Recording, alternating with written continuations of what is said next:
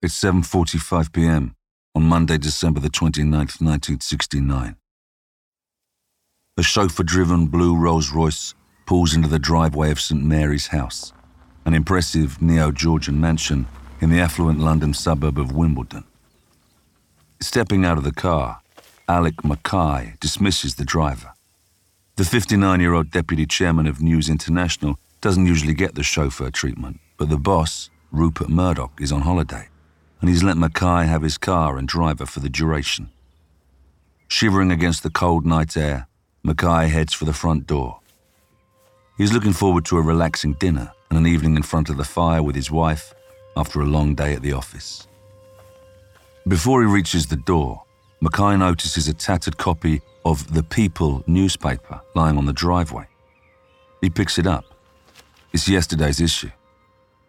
Shaking his head, he throws it in the outside bin. McKay presses the doorbell. Three short rings followed by a long one.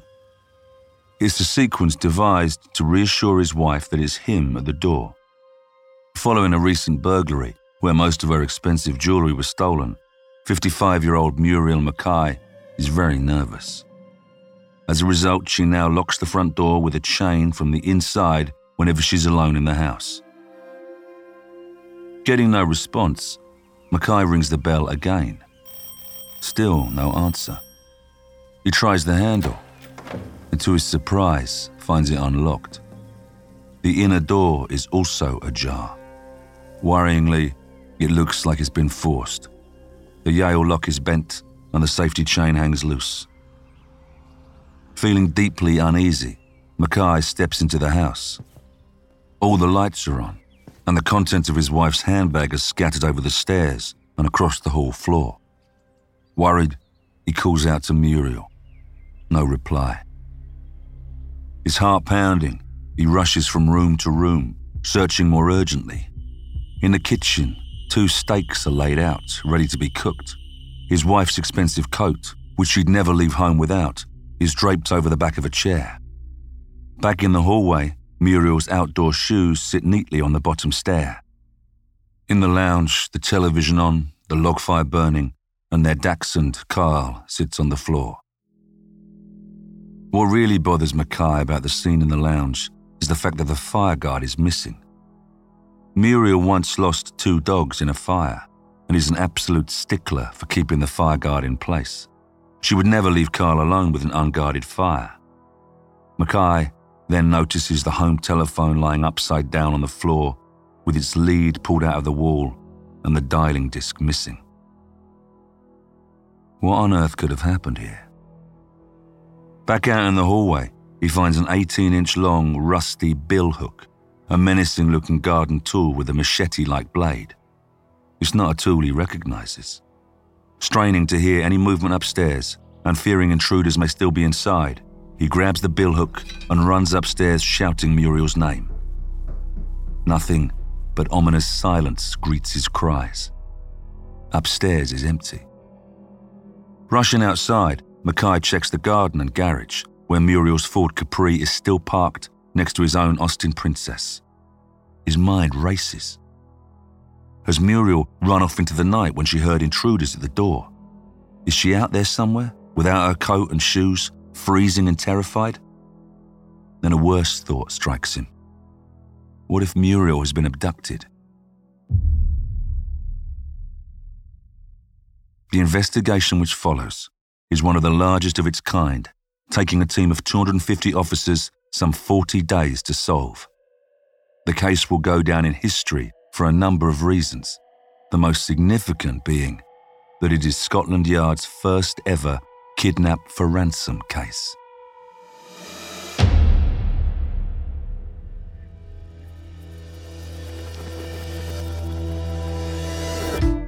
I'm John Hopkins, and welcome to Scotland Yard Confidential, the show where we delve into the files of London's legendary Criminal Investigation Department. You'll be right there alongside investigators as they search for clues, interrogate suspects, and sort the truth from the lies. There will be twists and turns along the way. Sometimes the trail will run cold. Sometimes it will be a race against time.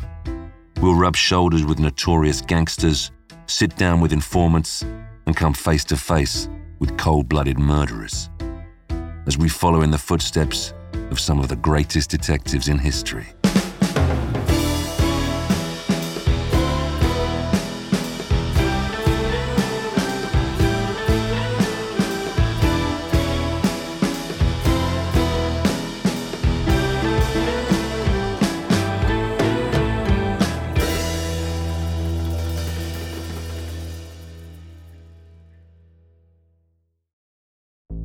There's no better feeling than a personal win. And the State Farm Personal Price Plan can help you do just that.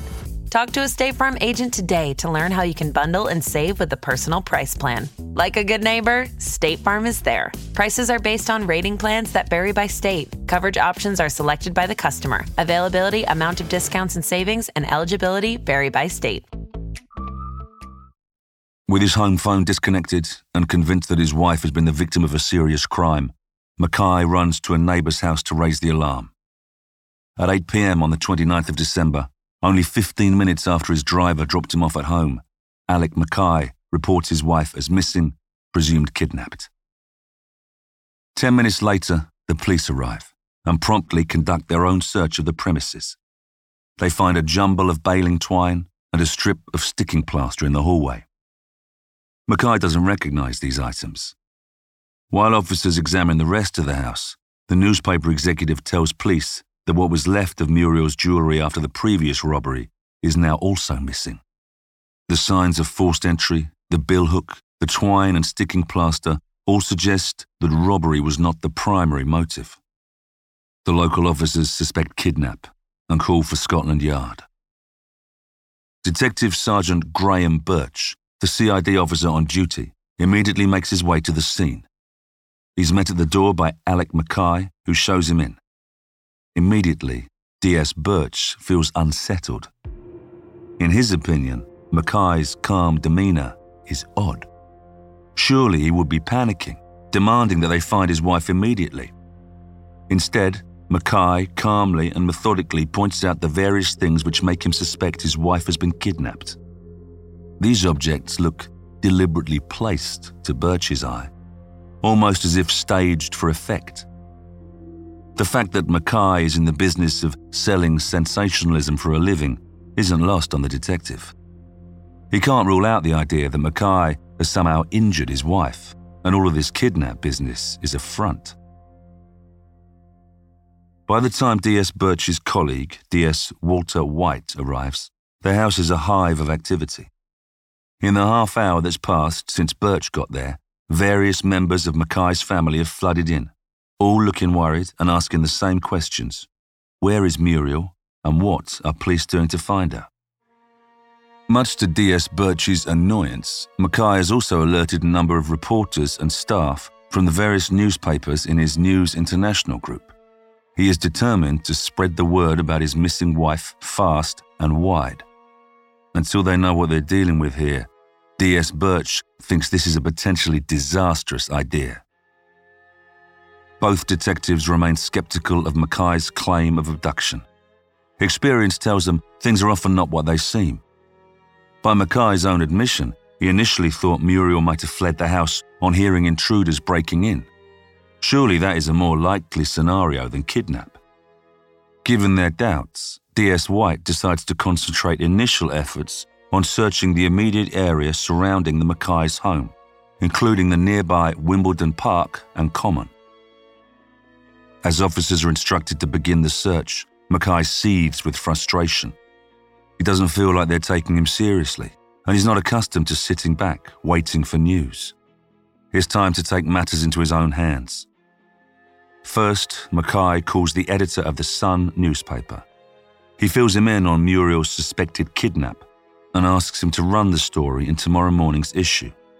If the police are going to waste their time scrabbling around in bushes, the public will surely help get Muriel back.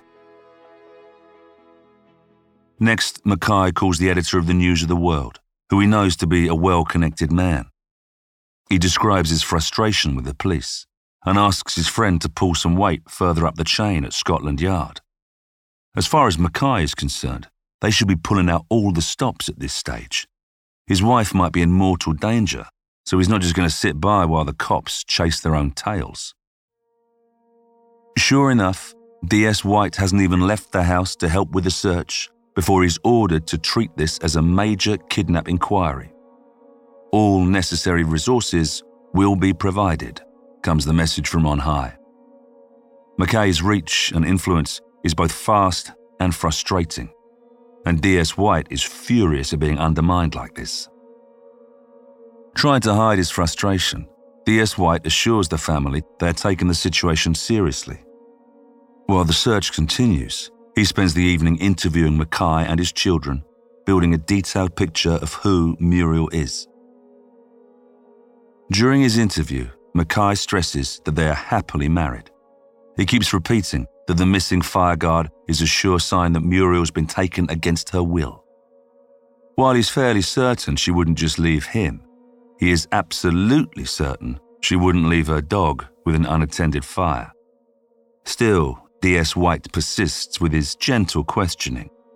If McKay has anything to do with Muriel's disappearance, this is the moment when he will most likely slip up. These early inquiries not only build a picture of the missing person, but also allow the investigation valuable time to breathe. After all, if Muriel has been kidnapped, her abductors will make contact with the family soon enough to issue their demands. All they need to do is wait for the call. Around one o'clock the following morning, D S White is still with the family, waiting for news from the search team and doing his best to keep McKay calm.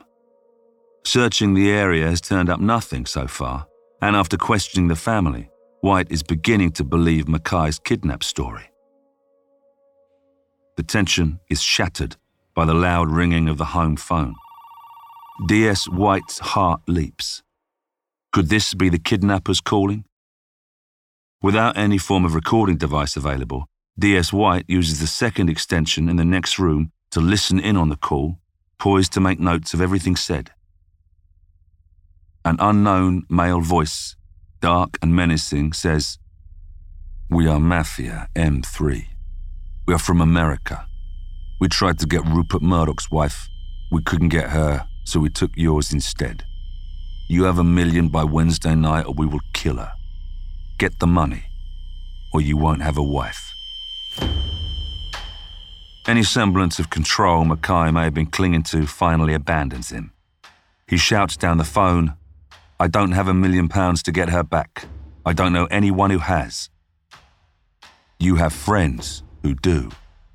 One million, or she dies." The threat hangs in the air as the call ends. McKay almost collapses as he replaces the receiver. Having heard it all, D S White comes back into the room. McKay was right. Muriel has been kidnapped, and the ransom demand is extortionate. Only recently, White had been happy to see his salary rise to fifteen hundred pounds per year. The demand of a million pounds, even for a man in McKay's position, is ludicrous, especially at such short notice. D S White has until Wednesday, just one full day, to trace the kidnappers before they make good on their threat to kill Muriel. The ransom demand now means the case is officially upgraded from a suspected burglary and missing person inquiry to an abduction case. Whilst the upgrade means more resources will become available, D S White feels somewhat overwhelmed. No police force in the U K has ever dealt with a kidnap for ransom case. Scotland Yard finds itself in uncharted territory. But they're the best detectives in the country, and they know how to work a case. Surely they can bring their considerable skill to bear here. The game is on. Of course, the story McKay fed to the Sun newspaper is dynamite. The press and media smell a major scoop and descend on the McKay home in what becomes known as the Fleet Street Siege. Sensational stories, wild theories, and appeals for witnesses abound in the tabloids. The rampant attention is the last thing Scotland Yard needs. With no dedicated team to work on abduction cases of this scale, staff and resources are being pulled in from all areas. The first line of inquiry is to find any witnesses to the abduction. The houses in the street are large, detached, and in substantial enclosed gardens.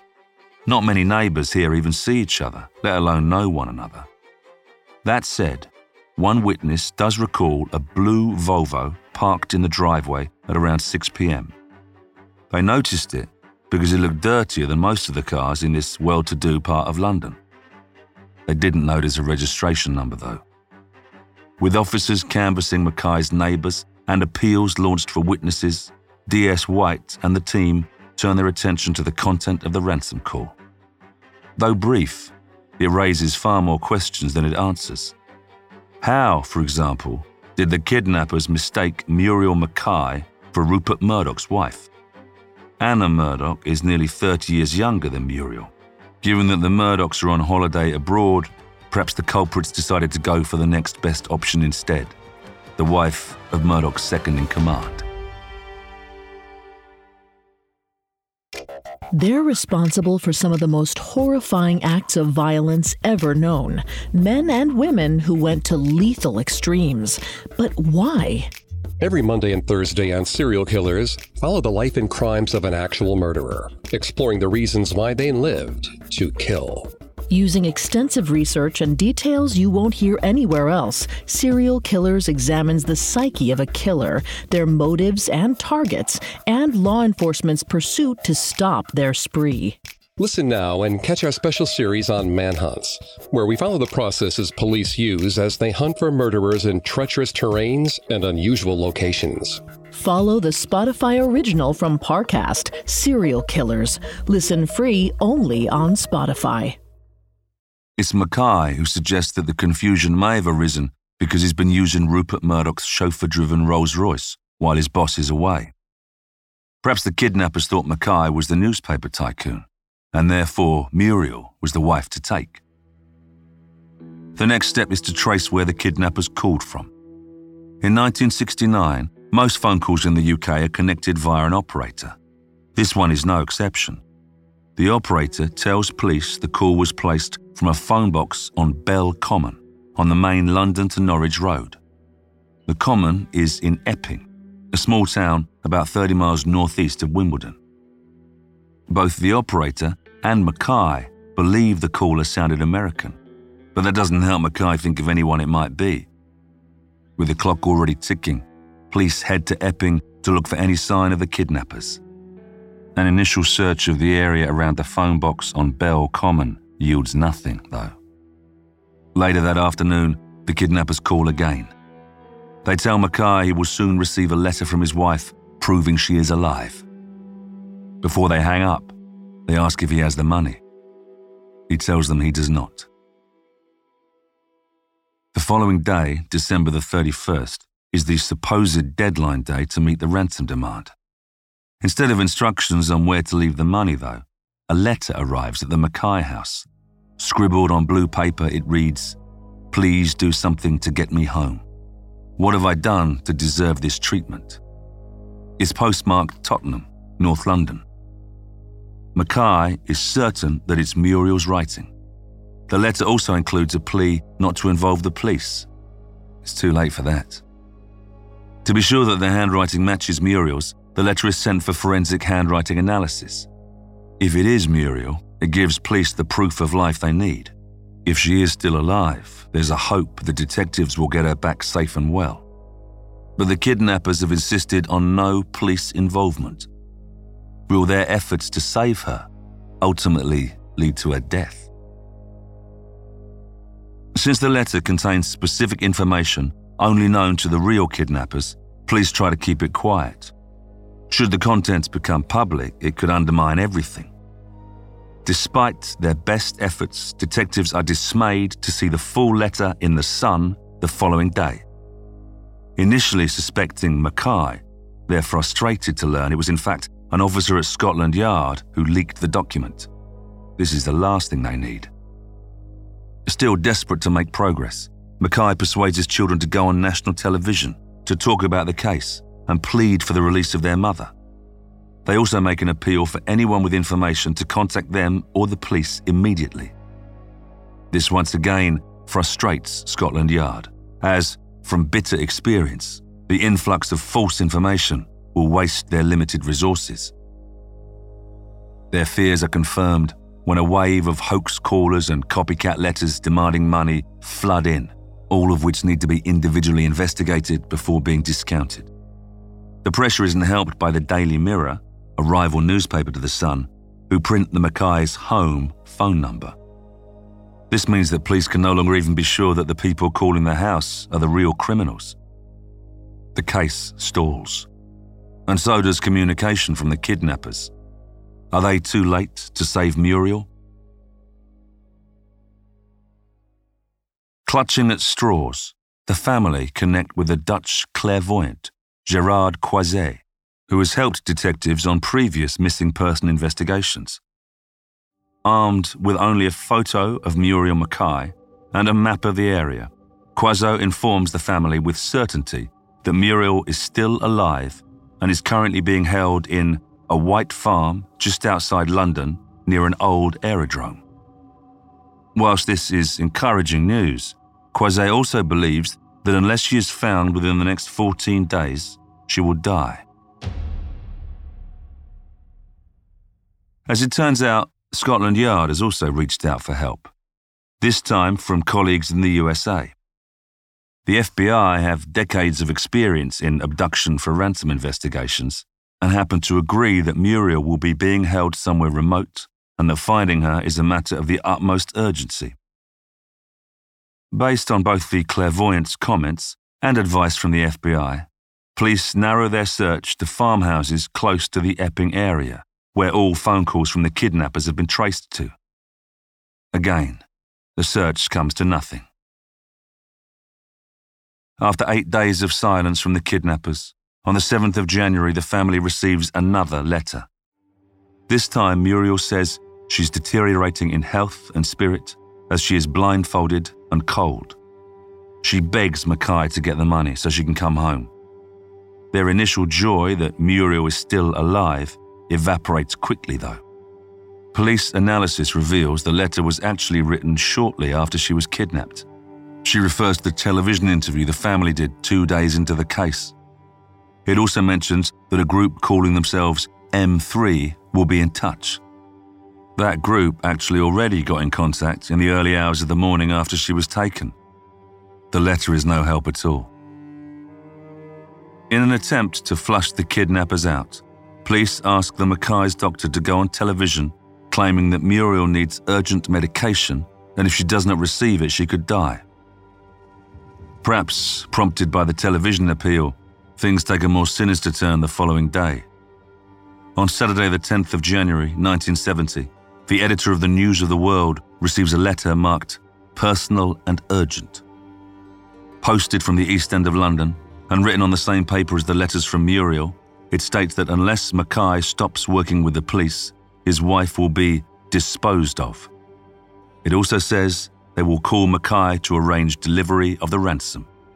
They want the amount sent in two batches of half a million each. And then the ominous silence returns. Nothing more is heard from the kidnappers until January the nineteenth, nineteen seventy, twenty-one days after Muriel's disappearance. The message this time is short. They are still looking for a place to make the handover. McKay tries to call their bluff, threatening to kill himself to solve the problem. But the kidnappers ignore him, telling him to wait for their call. To police, it seems unfeasible now that they'll have kept her alive for all this time, but they have to hope. On Friday, January the twenty-third, twenty-five days gone, the kidnappers call again. This time, it's her son, Ian, who answers. He asks, "We've got the money, but why should we give it to you unless we know she's alive?" It's not necessarily true, of course. They don't have the money, but he's desperate to know if his mother is still alive. The kidnappers are in no mood to negotiate. "If you cooperate, we shall release her. If you don't, you won't see your mum." Ian McKay holds his nerve, again demanding proof she is alive.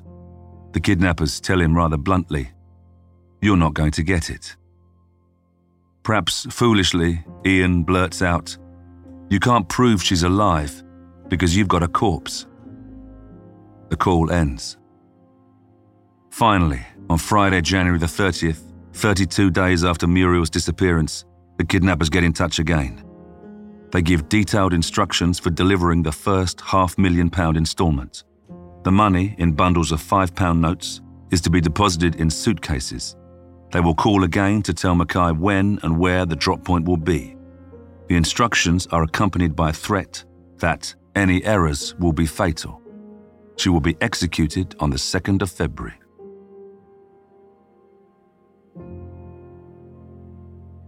While a ransom drop is a perfect opportunity to finally rescue Muriel, police decide that it is too dangerous for any of the family to deliver the money in person. Instead, armed police officers will impersonate them, taking McKay's place in the distinctive Rolls-Royce. The suitcases are packed with hastily printed forged five pound notes. McKay places three hundred pounds of his own money in genuine five pound notes on top of the bundles. Hopefully, it'll fool the kidnappers that all the money is real. On Sunday the first of February, three days before Muriel's fifty-sixth birthday, the kidnappers call again. They instruct the family to a series of telephone boxes on the A ten road heading north out of London, to a place called High Cross. They are to wait there for further instructions. Could this finally be the moment when McKay gets his wife back and Scotland Yard catch the kidnappers? So many elements of the sting need to go perfectly if they're to pull it off. Unfortunately, there are more surprises to come. Determined not to lose the kidnappers, tracking devices were hidden in the suitcases and in the Rolls-Royce. But just as they're about to set off, they realise the trackers don't work. Instead, a remarkable sixty-three vehicle convoy heads off in support of the cash. Hundreds of plainclothes officers in unmarked vehicles, including three disguised as Hells Angels bikers, set off for the drop. The suitcases are left at the designated spot in the village of Dane End, next to some paper flowers. The army of undercover officers do their best to blend into the hedgerows and open countryside as they lay in wait. Perhaps unsurprisingly, no one comes to collect the money. After several hours with no sign of the kidnappers, police retrieve the cases. It's back to the drawing board for the yard.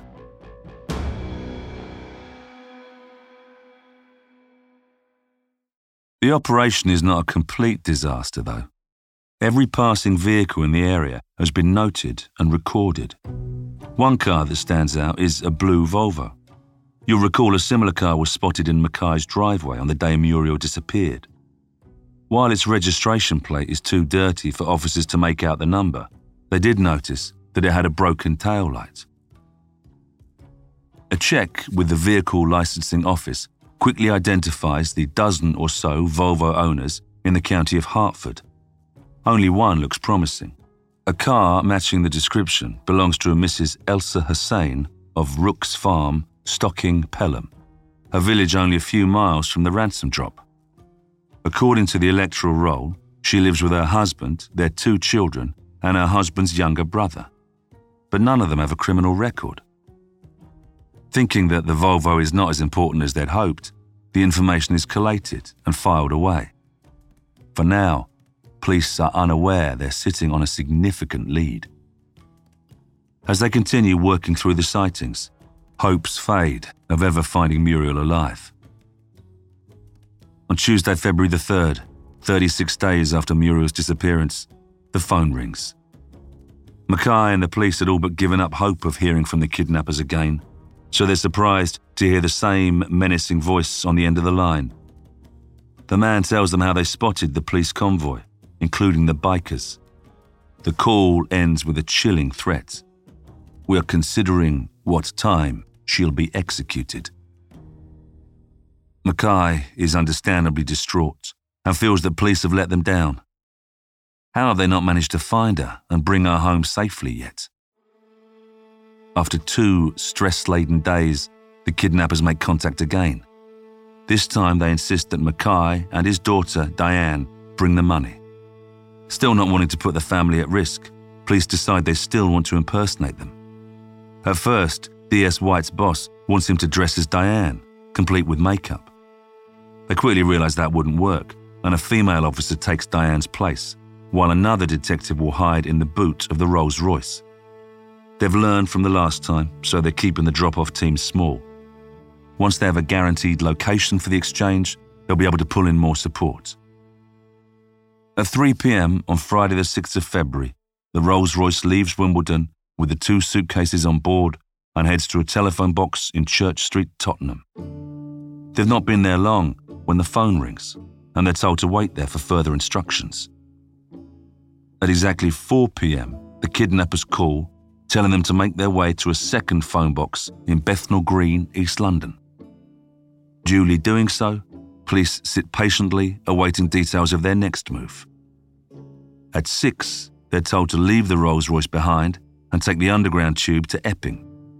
The forty-five minute journey north ends at yet another phone box.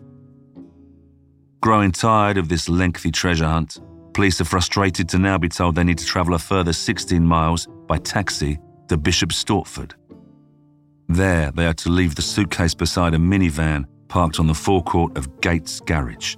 Finally, they have a drop point. As the undercover team heads towards the garage, police scramble to mount covert surveillance on the garage. They cannot afford to be spotted this time.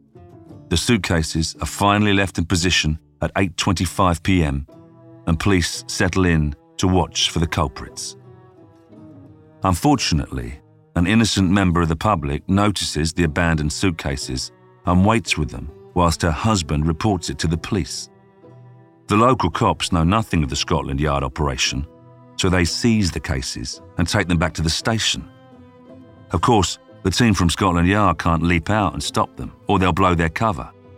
Instead, one officer heads over to the station to explain everything. The suitcases are repositioned and the wait is back on.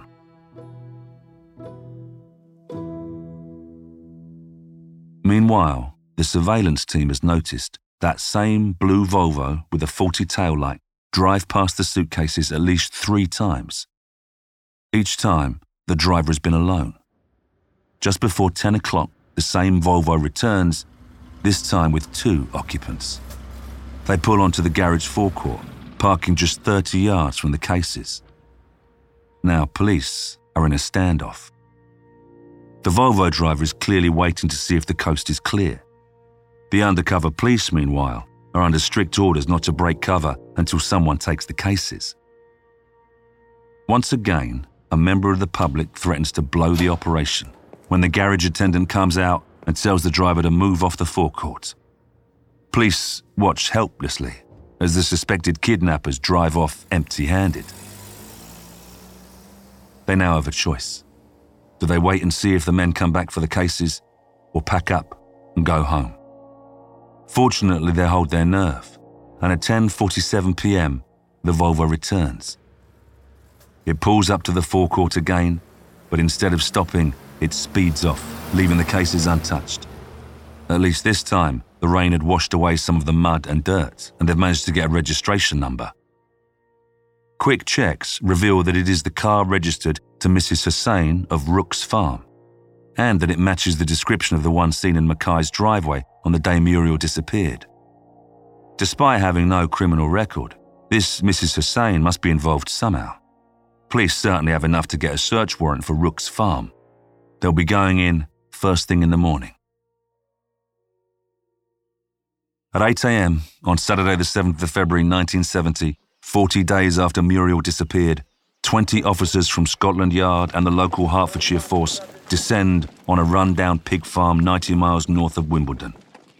The farm is not dissimilar to the one described by the Dutch clairvoyant, a white farmhouse not far from an aerodrome. Rooks Farm may be run down, but it was once white, and the nearest aerodrome is only about twenty minutes' drive away. Whilst police are not superstitious, everything, including the blue Volvo, is pointing here. With everyone in place, they knock loudly on the old farm door. It is opened by Missus Elsa Hosein. Police soon find Elsa's husband, Arthur Hosein, and his younger brother, twenty-two-year-old Nizamodeen, inside. but there's no sign of Muriel McKay or her missing jewellery. Both brothers, of course, deny any wrongdoing. But several of the officers recognised Nizamodeen as the man driving the Volvo from the previous evening, and another places Arthur as the passenger. Both brothers are arrested, handcuffed, and led out to the waiting squad cars. A handful of officers remain at the farm, removing anything that may prove useful as evidence. Back at the police station, the interviews get underway, with some of Scotland Yard's more senior detectives doing the questioning. The brothers continue to plead their innocence, but their protestations fall on deaf ears. Police are convinced these two are the kidnappers. But do they have enough for a conviction? Over the next couple of days, and with the men still in custody, the team are now able to run through the rest of the evidence collected. They can finally see if any prints they've discovered match either of the brothers. The discarded copy of The People newspaper found on McKay's driveway had a palm print on one of the pages. This is a match for Arthur Hosein's. Publishers' marks on the newspaper itself show that it was from a print run delivered to Hertfordshire. The bill hook is traced to a batch sold to a hardware shop in Bishop Stortford, not far from Rooks Farm. And both the baling twine and the sticky tape found at McKay's house match items removed from the Hosein brothers' home. Arthur Hosein's fingerprints are also identical to those found on the letter sent from Muriel. Voice analysis of the taped ransom calls match a recording of Arthur Hosein's voice. And then, of course, there is the family Volvo. Despite the brothers' denials, police are satisfied that the evidence against them is overwhelming. With no sign of Muriel at the farm, and given the length of time she's been missing, they can only assume the Hoseins have killed her and disposed of the body. On the evening of Tuesday the tenth of February, after three days in custody, detectives charge both brothers with Muriel McKay's kidnap and murder. They're sent to Wimbledon Magistrates' Court the following day, where they're remanded at Brixton Prison without bail for seven months.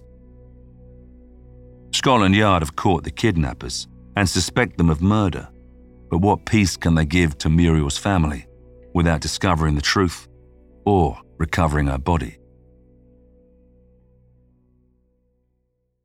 The trial of the Hosein brothers begins on the fourteenth of September nineteen seventy at the Old Bailey, in front of a packed public gallery. The prosecution is led by the Attorney General, Sir Peter Rawlinson Q C, who spends over five hours outlining their case. Interestingly, he concludes with the damning comments, "Altogether, there were eighteen telephone calls and five letters, but since the day police came to Rooks Farm, there has been complete and utter silence from M three. Before witnesses can be called, both brothers enter not guilty pleas and launch into cutthroat defences, blaming each other. Both have to be restrained by prison guards on multiple occasions for their emotional outbursts. This stokes an already tense and electrifying atmosphere inside the courtroom, further grabbing the attention of the world's media. During the trial, the court learns how Arthur arrived in Britain from Trinidad in nineteen fifty-five, with Nizamodeen joining him fourteen years later. Growing up in a poor family, Arthur had wanted to better himself, but got into significant financial debt after buying Rooks Farm. The court also hears how the kidnapping plot was hatched whilst the brothers were watching a television interview with Robert Murdoch. Arthur's wife was due to travel to Germany for Christmas with their children, and with her out of the way, they thought they'd have enough time to kidnap Murdoch's wife and extort a sizable ransom. For several weeks, the brothers staked out the head offices of News of the World in central London, watching the chauffeur-driven blue Rolls-Royce drive away each evening. On the nineteenth of December nineteen sixty-nine, Nizamodeen attended the vehicle licensing office of Greater London Council, where he politely explained to the helpful clerk how his Volvo had been in a minor collision with a Rolls-Royce in question. The clerk confirmed that the car did belong to the News of the World, and on being further asked if it was owned by the chairman, she couldn't say, but thought it highly likely.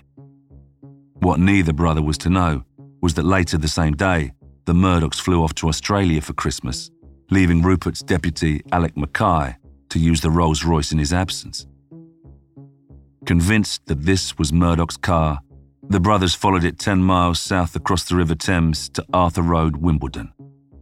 There, the car pulled into the sweeping driveway of the mock Georgian mansion.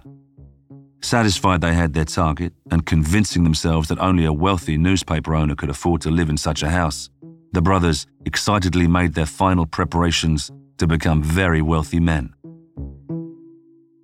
On October the sixth, nineteen seventy, at the conclusion of the trial, the prosecution are satisfied that they have methodically presented all the evidence obtained by the Scotland Yard team. They have everything they need for a conviction of kidnap and murder. Everything, that is, except the body of Muriel McKay. But in an unprecedented event in British legal history, the jurors are undeterred by this detail. They take just four hours to find the Hoseins guilty on all counts. In summing up, the judge, Mister Justice Sebag Shaw, tells the men that what they did was cold-blooded and abominable, shocking and revolting to all right-minded people. He sentences Arthur Hosein to life imprisonment for murder, plus a further twenty-five years for kidnapping, fourteen years for blackmail, and ten years for sending threatening letters. Nizamodeen Hosein received the same sentencing, except for ten years less on the kidnap charge. The case goes down in history as one of Britain's first murder convictions without a body ever being found. Such was the notoriety of this case that both brothers earned a place in London's Madame Tussauds Waxwork Museum. After the trial, the family, press and police all blame each other for delays and failings in the handling of the case. Whilst it wouldn't have necessarily saved Muriel's life, a faster police response in the beginning may have led them to identify key witnesses and ultimately get to Rooks Farm sooner. Had Mackay's insistence on putting the story on the front pages forced the Hoseins to panic? Perhaps as soon as they realised they had the wrong woman, they would have known they'd never get away with it. The truth is, Muriel's fate was sealed the moment she was taken from the house. Whatever police or her family did would have made little difference to that. Over the years, Arthur Hosein made several unsuccessful attempts to have his conviction overturned. Following several suicide attempts, he was transferred to a high-security psychiatric hospital where he died in two thousand nine. Nizamodeen Hosein was released in nineteen ninety and deported back to his native Trinidad. He continued to protest his innocence of murder. Instead, he claimed that Muriel McKay had collapsed and later died from a heart attack while sitting downstairs in the farmhouse watching a news report on her kidnapping. He did, however, provide a location of where her body is buried. He said, "At the farmhouse there's a wooden gate, it has a barn beside it, and ten foot forward, the body's somewhere around there. I panicked and I dug the grave." To this day, no body has ever been found. No one knows exactly what happened to Muriel McKay, except her killers. But at least, thanks to the hard work of the team at Scotland Yard, those killers were caught and brought to justice.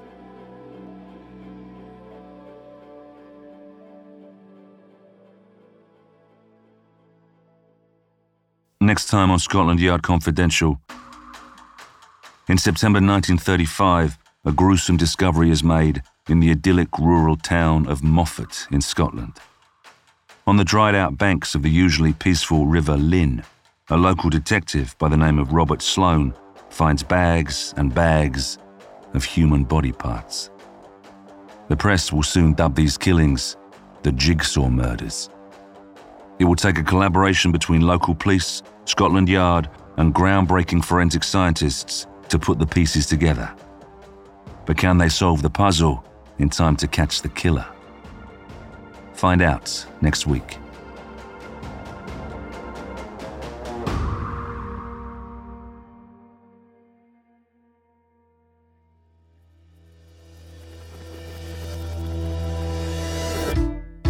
Scotland Yard Confidential is a Spotify original from Parcast, produced in partnership with Noiser. Executive produced by Max Cutler, Drew Cole and Pascal Hughes. Developed by Julian Boiro for Parcast. Series produced by Addison Nugent. Series consultant Roger Morris. Hosted by me, John Hopkins. Written by Scott Walker. Supervising editor Kevin Pham. Sound design by Jacob Booth. Sound supervisor Tom Pink. Edited by Carla Flores and Rob Plummer. Mixmaster by Jacob Booth. Music by Oliver Baines and Dorry McCall.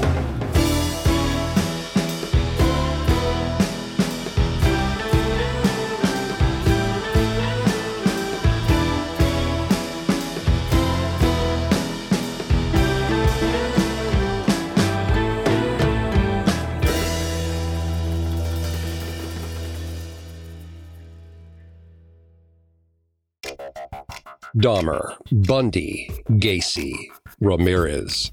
You know the names, but do you know the whole terrifying story? Every Monday and Thursday on Serial Killers, take a horrific journey through the origin, evolution, and madness of a real-life murderer, exploring the reasons why they lived to kill. Some were charismatic, others were calculated, but all of them were disturbingly deadly. Follow the Spotify original from Parcast, Serial Killers. Listen free only on Spotify.